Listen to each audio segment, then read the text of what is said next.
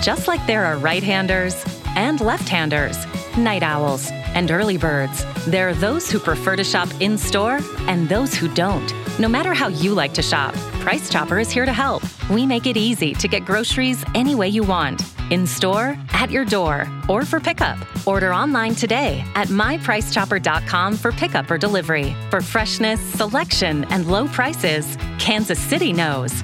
Price Chopper. Welcome back to Preps KC's Football Friday Night, driven by the McCarthy Auto Group. I'm your host, Dion Clisso, joined as always by the coach, Harold Wambsganss, and we are live from the Preps KC studio powered by Xfinity Internet. With speeds faster than a gig, you can power a house full of connected devices all at once. And we put that to test every night in our house as everyone seems to be on some sort of device while we're watching TV. We are bad people. We need to do better than that.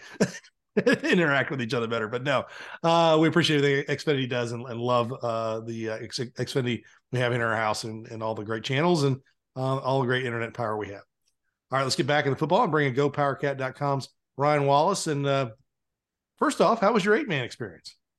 Uh, very cold. um, but no, I mean it's it's a great. Uh, if you've never been to an eight man game, I, if if there's a drivable one that that you can get out to, um, you know, weather permitting and, and everything where it's safe, get out because it's it's a lot of fun. It's a different style. Um, but honestly, you know, the fanfare and stuff down there is is high school football at its purest. So it's it's a lot of fun.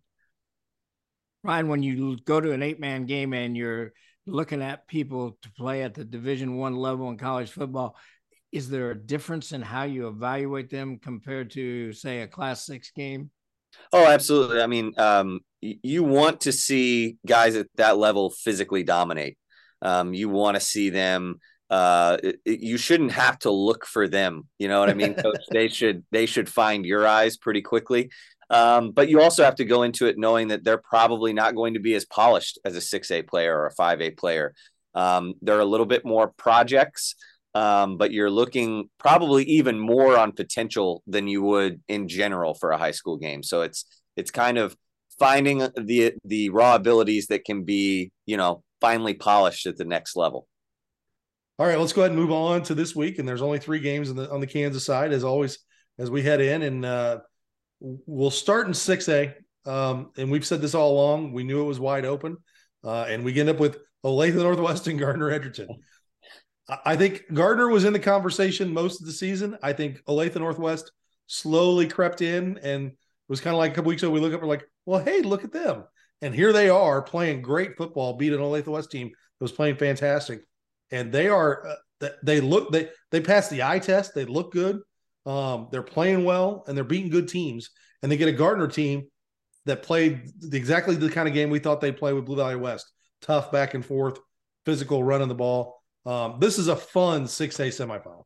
Yeah, I mean it's going to be smash mouth football too. Yeah, um, I'm glad you brought up about Olathe Northwest size because when I went to watch them a couple weeks ago against Olathe South, that's what myself and my colleague Kevin Flaherty, you know, nudged each other immediately when we got there. Is hey, these Ravens look good. They've, they've got some size up front. Um, and they've got again, I, have I've mentioned him the last couple weeks, a guy like Eric Butler Jr. that is getting some attention from a K State and a KU to play more linebacker, but as a running back, man, he's a force. But I'm I'm done sleeping on Gardner Edgerton. There's something about this team when you watch them on tape. You know they've got a, a trio of backs with whether it's you know Kindler or Butash, and then obviously the kind of dual threat uh, quarterback that they have in Powell Brown. That is a massively effective trio, and probably you know Kindler and Butash don't get talked about enough. But what's really to me, Dion, winning them games is that defense. Uh, yeah. Their D line is big and brutal. The Dexter Carr kid at nose guard is like six one, almost 300 pounds. Ozzie Pogue um, jumps off at you at, on tape at defensive end. He's like 6'4, 245. And then they've got these powerful linebackers that just fill the gaps and attack. Um, if Eric Butler Jr. and Olathe Northwest can keep Gardner Edgerton's offense off the field enough and kind of wear down uh, Gardner Edgerton's defense, I think the Ravens have a shot. But I think overall, uh, you know, you're not going to find a team right now in 6A that has two better wins over the course of the last two weeks than the Trailblazers. North Blue Valley Northwest and Blue Valley West are two really good wins. As long as they don't stumble here, they would probably be my pick to get to the 6A finals out of the East. Ryan, staying in Class Six, talk to us about your knowledge of the Manhattan Dar- Derby game coming up. Well, I mean, it's a rematch of Week One, um, where Manhattan got them, went on the road and got them, and now the Panthers get to go back and try and get some revenge in Manhattan. Um, I think Manhattan is a really good team. I mean, this might be Joe Schartz's best team that he's had maybe ever. Um, and they've got all the components, but I think to beat a team like Derby twice is going to be tough. What I will say is Derby starting quarterback going down last week um, with, I believe it was an ACL injury. He'll be done for the season. Changes the game big time, big time. We lost your audio. Hello? Hello? Hello? Yeah, you just cut out. Oh, well, that was weird. Okay, I'll start back up with Manhattan. Manhattan. Yeah. Okay. Okay. Go. Three, two, one. Well, with, I think this might be Manhattan's best team that Joe Schartz has had in in many many years. Um, but to beat a team like Derby twice is going to be incredibly difficult because remember, this is a rematch of week one when Manhattan went on the road, got the better of the Panthers. Now Derby comes back to Manhattan and gets a chance to get some revenge. And, I think the key here is going to be how much Derby has changed without their starting quarterback who went down last week, season ending knee injury. How much does that change their offense? Um, does that side with Manhattan a little bit more? Um, I'm 50 50 on this one, guys, because, you know, again, I think Derby's got momentum. They, they want this game bad. And then you've got Manhattan, who doesn't have to face a starting quarterback for Derby uh, and also gets the home field advantage. It, I dare I say it might be a coin flip. Well, tell me this. Uh, we move down to 5A. You're going to be at the Mill Valley, uh, Blue Valley Southwest game. Uh, Blue Valley Southwest, what a great win over DeSoto last week. And um, just took a defense that had been shutting teams out and shutting teams down and just threw all over them. Uh, Mill Valley has yet to allow a point in the postseason. Uh, and Mick Schaefer had some unbelievable stats that he went through and told me that out of 111 possessions the, that the opponents have had against them, that 80, I think 80 times it's been four plays or, or less that they've allowed. It's a stupid stat. That's ridiculous. Uh, that you just can't. I mean, it just doesn't make sense. Uh, but that's the defense they're facing against the Blue Valley Southwest team that is healthy, playing its best football, been through the wars of the EKL. They still have a tough task ahead of them, but but right. this is a good matchup, good matchup of styles. Well, and, and for me, you know, I'm going out and, and I'm looking at Mill Valley, and I mean, they're where we all thought they would be. Um, and, and, to a certain extent, I think you can make the argument the Blue Valley Southwest might be kind of where we thought they would be, um, not only in the bracket, but at this stage of the season, the way that that team's come together.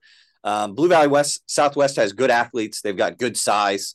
Um, it'll be a good test for Mill Valley. But to me, this game comes down to can Blue Valley Southwest protect uh, mm-hmm. Dunn, the quarterback, and allow him time to get the ball out to these receivers. They've got Tate Everard, uh, Emmett Peters. Uh, I like Sam Swickert a lot. Gage Ilgis, a lot of names that jump off and they spread the ball all over the place.